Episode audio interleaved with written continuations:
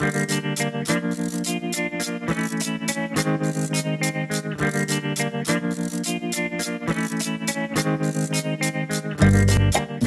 is Mike Lemery. Thanks for tuning into Slow Baja. This podcast is powered by Tequila Fortaleza, handmade in small batches, and hands down, my favorite tequila. Slow Baja is brought to you by the Baja XL Rally. The Baja XL is the largest and longest amateur off-road rally on the Baja Peninsula. It's 10 epic days, LA to Cabo, back to LA, mostly on dirt. For an adventure of a lifetime, you got to check out the Baja XL Rally. More information at BajaXL.org and on Facebook at the Baja XL Rally News and Support Group. It's coming up January 2021. Be there. Hey, this is Mike Lemery with the Slow Baja podcast. I want to say thank you to everybody for tuning in. I've got a great guest today. Jax Redline, Redline Racing out of Texas, is on the line. How's it going? And tell us, Jax, most people start with, how old are you, young man? So I am 15. I started racing Baja when I was about 12 in a turbo Can-Am, and then we literally raced just about anything you could think of. Raced dirt bikes when I was younger, and then went to go-karts and UTVs, and then we raced in a spec truck for the past year, and then this year we stepped up into a full-blown trophy truck at right below 1,000 horsepower. So we're racing some crazy stuff and loving Baja. Wow. 1,000 horsepower, 900 plus horsepower, 15 years old. So do you have a regular driver's license in Texas at that age? So what's funny is I got my permit right when I turned 15. So I can't drive by myself on the road yet, which is funny. Oh, sorry, I'm laughing, man. That just puts some crazy movies in my head about you taking the driving instructor out for to get your permit. We've definitely talked about it. Yeah. Hey, I know that you got started pretty young racing motocross. Why don't you take us back a little bit through the history of the brief yet long history of Jax Redline and where you got started racing and how that came about and your progression up to trophy trucks. For sure. So I was born in Amarillo, Texas. I still live here. And I was about 2 years old. My dad raced motocross all his life when he was younger, and then so he had this great idea when I was right over to 2.5 years old. He was like, "Hey, I'm gonna get Jax a PW50 dirt bike. I'm gonna put training wheels on it, and I'm gonna tie a rope to the back of it so he can't run away from me." So I was 2.5 years old riding this tiny little dirt bike, and then we just I had a ton of fun on that and pretty much never looked back and have been racing since then. And I went to Loretta's when I was 6 years old, the Loretta Lynn's in Hurricane Mills, Tennessee, and I finished fifth. That's like the biggest motocross nationals you can go to. What age were you, Jax? I was six when I went there. So that's kindergarten, right? Am I right? That's right, yeah. Yeah, I love it, man.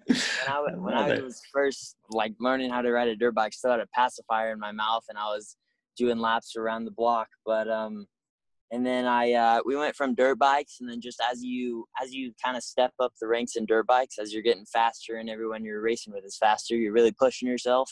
You start hitting bigger jumps, and you start crashing. It happens to everybody. And when I started crashing quite a bit, it just got to a point where I wasn't even getting hurt as much, but it was kind of a fear of getting hurt. And there was kind of a story we had because it was crazy. There was a kid who was 6 or 7 years old, and I don't even remember the story that good, but big motocross accident, and ended up this kid got super badly hurt. Spinal cord injury or something. And I kind of freaked me out, and I was thinking that was going to happen to me. So we ended up getting out of motocross when I was probably 7 or 8 years old. And we got into go-karts, dirt track go-karts, just in circles. And then everything we do, it seems like we can't just stay at level one. We have to go to level 100. We ended up within I think it was maybe a year of racing some go-karts. We were at the nationals in maybe Louisiana, I think. And I finished top 5 there, and just then we got in some bigger go-karts, and I just kind of got bored of driving in circles. And then my dad had this great idea. We were like, hey, let's go down to the local UTV dealership. And we picked up a non-turbo Polaris 1000. So we went to the little local track here in Lubbock, Texas. That's like not too far from us. And we went to a little local race, and kind of been hooked on that. And then we raced, and our buddies with Trapo Racing, Ernesto and Trapo, we kind of got hooked up with them, and we decided we wanted to go Baja racing. And we were talking to them, because those guys with Trapo Racing, they've been racing Baja for years. They race a turbo Can-Am, and we decided that we want to race Baja. So we were like, hey, Ernesto, how can we get hooked up and race Baja? We want to race the Baja 500. He was like, okay, great. You have a year and 6 months. We were like, no, we want to go to the, like, this year's Baja 500. So we ended up going to the Baja 500 that year. It was 2017 was our first Baja race ever. And we ended up having no idea how brutal it would be. We went pre-running, and we were like, this is easy. We were in our Can-Am having the best time of our lives. And then we went after all the trophy trucks and blown out the course, and totally just blew us away. And then we've been racing Baja just about any chance we can get down there since then. And we've stepped up from spec trucks to trophy trucks. And now we're in a Geyser, Abdali Lopez's old RPM trophy truck, which is, I think it's right above 800 horsepower. It's a small block, two-wheel drive. It is the fastest thing I've ever driven, and I love every minute of it. Wow.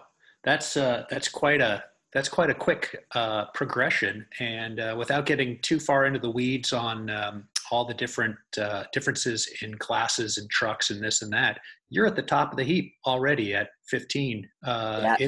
Up there with the big boys with the right equipment. And at your age, are you actually able to race the Baja 1000 yet, or do you still have to wait until you're 16 to do that? So I have to be 16 to race Baja. So this year we're doing all the Best in the Desert series, but we've been since this coronavirus started, we have gotten really into dirt bikes, and so I have a KTM 350 and a KTM 450, and so we've been racing a whole bunch of local stuff. We just went and actually finished second at a weekend race here, and not too far from us in Oklahoma, and finished second in the amateur and novice class. So we've been having a ton of fun on dirt bikes, but we're trying to get hooked up with Colton Udall.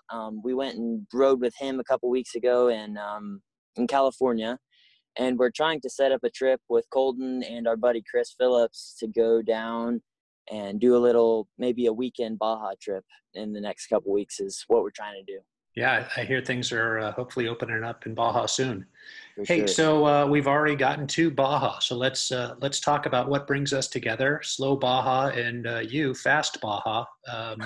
We met at the NORRA 500, the inaugural yep. NORRA 500 back in October, and you were right up there at the front of the pack. Could have, right on Larry Ragland's heels for the overall, right?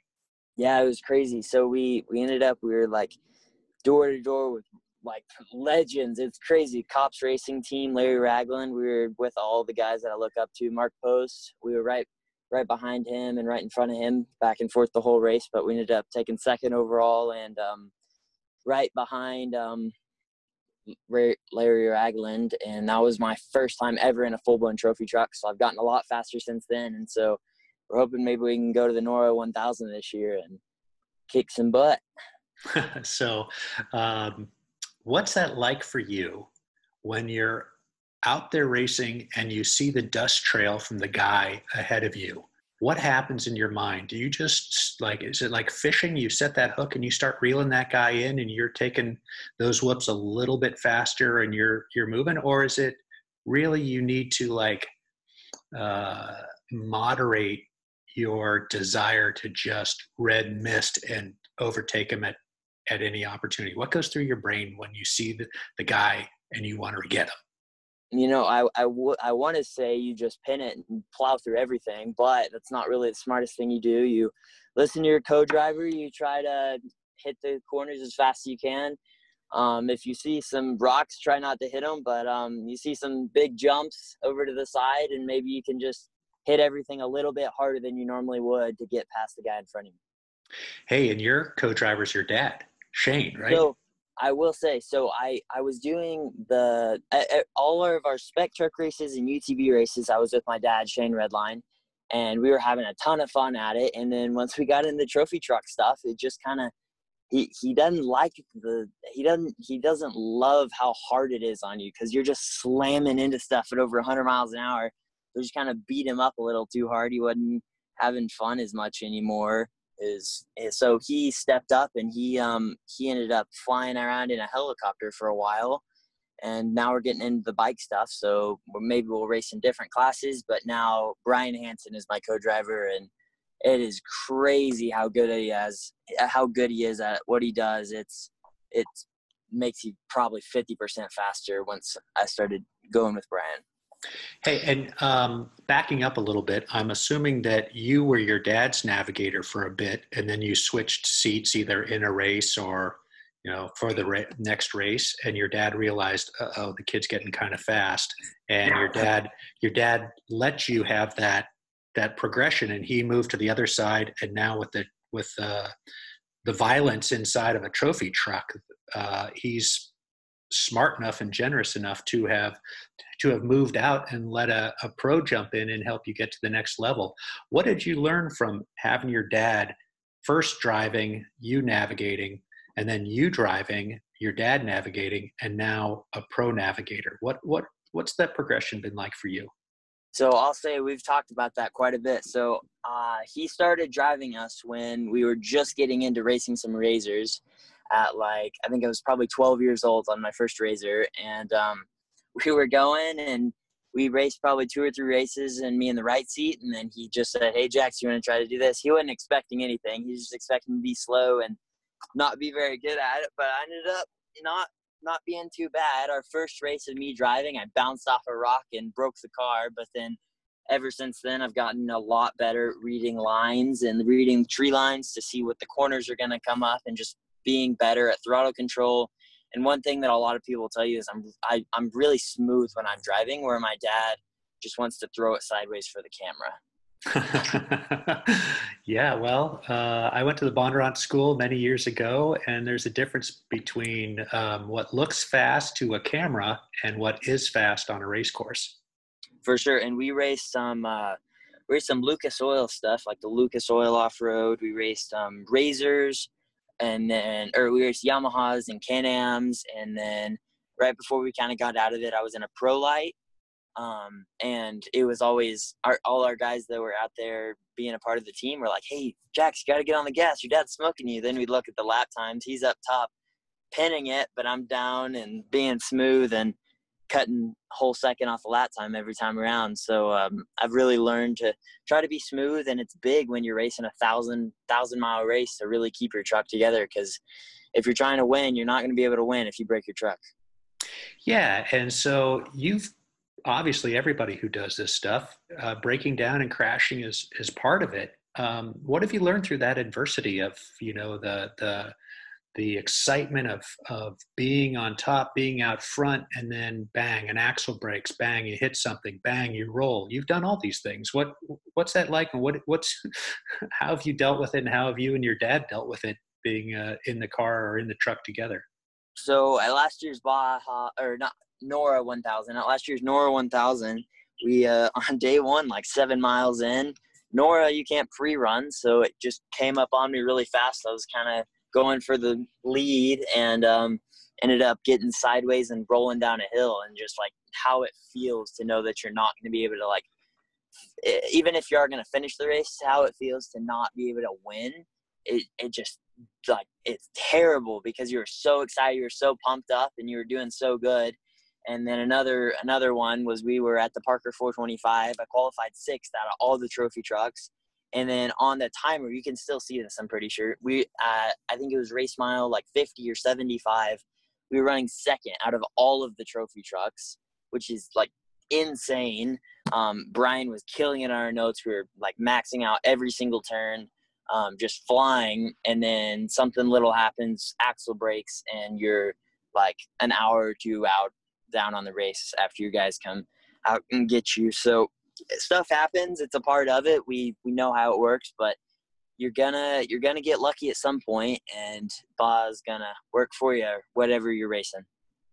Yeah. So can we back up a little bit and just talk about how Baja is different from the other desert racing that you've done in the States? What is it Definitely. About Baja? Baja just seems to loom so large. What's that like? Yeah. So you go pre-run Baja. A lot of people that even don't race, they'll go pre-run the course. And they'll just be blown away thinking, yeah, you could probably ride a dirt bike or a razor down this. How is a trophy truck that is literally like multiple feet wider than a UTV even fitting on this course? And we're hitting trees on both sides, and it's just, it's crazy because Best in the Desert is super, super fun, but the courses are a little bit more mellow compared to Baja. And it's just a little different in the way you can see like how the pits are set up, where Baja, you can literally go pit on a side of a cliff, whatever you want. Best in the Desert, you have to go to like the designated pits. So it's just, I think Baja is a little more wide open on like the rules, and when you're pre-running, you can take your Can-Am on the highway. It's awesome. And then just pre-running and racing, Baja, you'll come up on some locals that decided they wanted to build a huge jump on the middle of the road, and you're ended up hitting this nasty jump at like over 100 miles an hour. So you never know what's coming up on Baja. Best in the Desert and the U.S. races are a little more forgiving.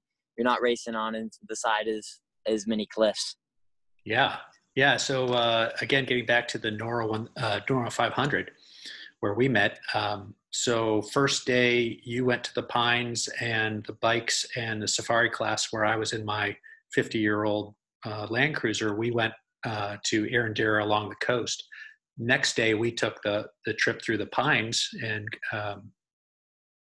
it looked like a herd of elephants had gone through there and busted that road up. I mean, you guys and your trophy trucks really, really, it was some narrow stuff, some rocky stuff, some silty stuff. And I saw your truck. I think you were missing most of the front fenders on your truck. So it's tough on those big vehicles, as you said. I think that day we may have had to take the hood off because we were like, it was so tight and sandy. I think we may have had some problems, but we ended up finishing. And I think we the NORRA 500, I think we came out physically first, like almost every day. But yeah, I remember the Pine Forest. It was like I said, you're literally, it's so narrow that you are hitting trees on both sides of your truck in the middle of the road. It's crazy. And that's just kind of how it goes. You're getting slapped in the face the whole time. But that's kind of a part of it. And I try my best to be as smooth as possible, but it's hard when you're hitting stuff on both sides the whole time to keep your body panels on. But as long as the truck finishes, that's all that matters. Right. As long as it finishes. Yeah, no, it's exciting for me to go through it at 25 miles an hour. You must have been doing 75. Over 100. Oh my gosh. Over 100. I love it, Jax. I love it. Hey, what do you do for mental preparation for this? Physical preparation, mental preparation. I've talked to Jim Riley a little bit about racing trophy trucks, and he realized he needed to step up his physical fitness to be able to survive racing trophy trucks. You know, obviously it's different for a guy who's in his 50s versus you, but what do you do mentally to prepare for this? And then do you have any physical fitness routine or any of that? So I'll say, I'll say when we were racing the trophy trucks in the past, my mentally, I think it was really just getting your pre-run notes in and really studying the course as much as you can. But up until like recently, we've been racing or riding bikes so much that I'm really, really like on bikes, especially in trophy trucks. It's brutal, but you're sitting in the seat, just steering a wheel the whole time versus racing bikes. It's a whole nother level. You're moving the whole time. It's pretty much like running a sprint race for the whole race. But recently I've really had to up what I was doing physically to be able to be good for hours at a time on a bike. So you've had to actually start some physical fitness training to be able to survive that physically. Yeah, for sure. My main thing has been, we have a Peloton at our house, which is just like a stationary bike, and just like being able to ride that thing for hours at a time. If you can ride a Peloton at like 160 beats per minute for 3 hours straight, you can go race Baja. 3 hours straight. I love it, Jax. I love it. Hey, yeah. So back to Baja. Horses, cows, burros. You see a lot on the quote unquote race course. I mean, you know, the race course, you're out there in the, on the track, which isn't a track, it's a trail. Yeah. Tell me about some of the crazy stuff that you've experienced in a truck at speed in Baja. That's definitely different than a normal track that you go to at your local track where they carved it out. It's trails that have been there forever, but there is, we've had some gnarly stories, especially with fences. We're so unlucky with fences. There's been some locals that decide to put up the fence right in front of us. I think there was one at the Baja 500 where, or NORRA 500, I mean, where the guy, we were coming in, I think it was the last day we were coming in. We were like 30 miles from the finish. We were so excited. And the locals like put up the fence and we were like, we can't slow down. We don't have time. Like Mark Post is like 20 seconds behind us. So you just kind of, you have a trophy truck, you have a bumper, you just go through the fence and report it to the officials and they'll take care of it. But fences have been a big thing with us. We've probably ran through 20 or 30 fences in our Baja career. But that's one. And then locals really like to throw rocks in the middle of the course. And we've had one more recently, not in Baja, but riding out with Colton Udall in California. These people built this huge jump, this huge kicker right in the middle of a whoop section. And so I was coming over at like fourth gear pinned, like leaning way over the back of my bike and just hit it. And I almost went over the bars. It was crazy. Wow. But Baja and all kinds of off-road racing is just insane. You never know what's going to come up. It's a lot different than going in a circle or around a track that they've set up. Yeah. And so on that, do you ever see yourself getting into a car and actually driving a smooth racetrack, you know, like a, you know, in an open wheel race car or in a sports car, or making any of that progression? Or for you, is the adrenaline of being on the dirt so much higher that you couldn't see actually, you know, getting into sports car racing? So I'll kind of, two answers really. Honestly, anything that goes fast and just kind of is awesome. I really enjoy just competing and racing against other people. But at the same time, I really like going really fast and flying through the air at over 100 miles an hour. It's like my favorite thing in the world right now. Yeah. And so on that, I've read that you're skydiving. Yeah. So yeah, that's true.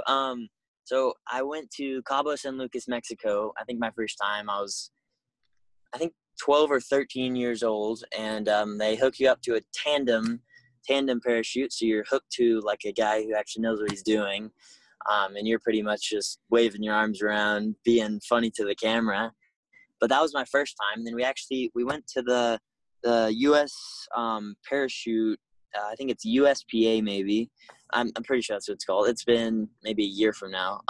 But we actually went in front of the parachute, whatever the National Administration of Parachuting, I can't remember what it's called. I think it's USPA. We went in front of the board, and we actually got a waiver to go skydive at a drop zone in Tennessee.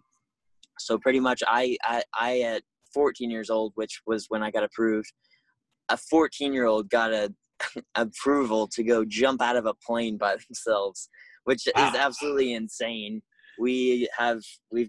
We're waiting to be able to go do it. We've been so busy with other racing, and then it rains a lot in Tennessee. So we're still trying to find a good time to head out and go jump out of some planes. But I really like that feeling, just like flying. And I really like that. You get that skydiving, you get that jumping trophy trucks, you get that in dirt bikes. That's like so fun to do. So that's what I was going to ask you. What are the parallels? It's right there. You're flying. Yeah, exactly. Wow. So what's next for you this year, buddy? So honestly, we'll see. But our goal is to try to try to get down into some Baja some more and go kind of enjoy it on some dirt bikes, just maybe some cruise riding. And then we're going to be at the Silver State 300 in the trophy truck. They just gave us a new date for that, so that's awesome. And then we'll be at Vegas to Reno, and then we'll kind of see what's back open and what we can do. But we just got some new bikes, and they're actually road racing bikes. And so we'll try to get adventurous into that and check that out and see how we can do. You're going to drag your knee? You said you've got some road racing bikes. You're going to get out and drag your knee and go around. That's right. We're joking about it. I think I'm just going to try to drag my head on the ground. Awesome. Awesome. Hey, so your routine, Jax, your routine up, what are you eating before you go racing? What do you do? Same thing every time, different thing every time, eating on the road? I know, like Justin Lofton, he always, I think it's ham and eggs every morning. We totally need to do that because Mexico food is so, you never know with some Mexico food. We've had some crazy food poisoning and stuff in the past. We really need to get better at that. But really, it's wake up, eat some random tacos. We're all week pre-running and stuff. We're all just eating at random tacos. But we normally like to go to actually like a more of a restaurant in the morning and go have some good food and just try to not eat some weird stuff that'll throw you off. That'll catch up with you later. Yeah, that's a tough one. It's hard to get out of those racing suits. Been there. Yeah. Okay. Hey, I'm going to let you go here in a couple minutes. We're rolling up on a half hour here. Yeah. Tell me about your dad. How's your relationship? How did I mean, he was dragging you around on a motocross dirt bike when you were 2 or something like that, right? Like yep, you said jumping out of a plane tethered to somebody. You were tethered to your dad at 2.5. You've spent a lot of time with him in some very fast stuff, which can be super, super stressful. I don't even like driving with my kids when they're driving in regular cars. Tell me about your dad and what you've learned from him. Yeah, so I must say, I don't know that I could do it either. It's pretty crazy just trusting me in that much stuff. But we like to say I pretty much won the dad lottery. Pretty much couldn't be any better. I'm giving you that vote for sure. Yeah, you did win the dad 100%. Lottery. I love it. He's definitely the guy I spend the most time with out of everybody. And my dad's awesome. I get to do everything that we could imagine. It's just everything that I really like to do. It's nice because we like the same things, and so we really, every time that we want to get into something new, we can do it together. And it's awesome to get to spend so much time with him in everything we do. And so you're well on your way to being a professional race car driver. What's the process on that? How does that go from amateur stuff to quote unquote turning pro? Explain that to me for a little bit. Man, I don't know. I got to figure out how to make some money at this. At 15, Jax, I love it. Yeah. We have a trucking company in Amarillo, Texas that is pretty much covering just about all of our racing. And so really it'd be awesome to become a professional race car driver, but I feel like that's really like you get a lot of stress on your shoulders when you're trying to accomplish something like that. And, you see like sponsors pulling out and people's whole like careers are pretty much over. What do you do now? Right. So I think honestly what we're doing now, we are doing everything you could imagine. Dirt bikes, street bikes, trophy trucks, UTVs, helicopters, skydiving, whatever. We're doing so much stuff that really, I think it'll end up when I'm older, it'll probably be, go have a ton of fun every weekend, do some crazy stuff, travel the world, and then go home on Monday and do it all again the next weekend. With a little bit of work in between at Jack's Trucking. Exactly. Exactly. All right, well, we're going to wrap it up here, buddy. Tell me, when you're in Baja, do you have a favorite taco? Are you a carne asada guy, or are you al pastor or pollo? What does Jax eat when he's at the taco shop? So not many people know this, but like spicy stuff kills me. Like I cannot eat spicy stuff. Something's wrong with me. It hurts so bad.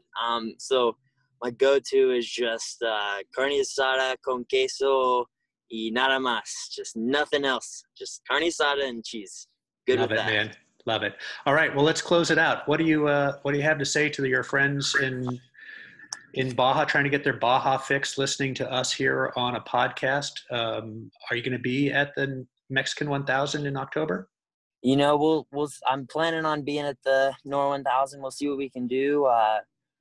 Check me out on Instagram, Facebook, and YouTube at JAX REDLINE, Jax Redline.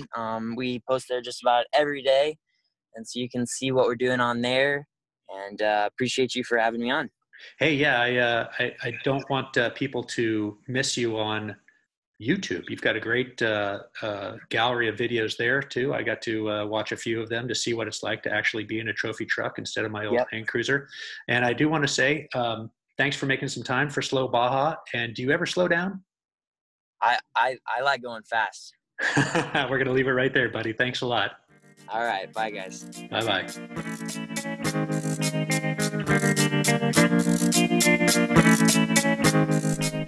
Hey, you guys know what to do. Please help us by subscribing, sharing, rating, all that stuff. And if you missed anything, you can find the links in the show notes at slowbaja.com.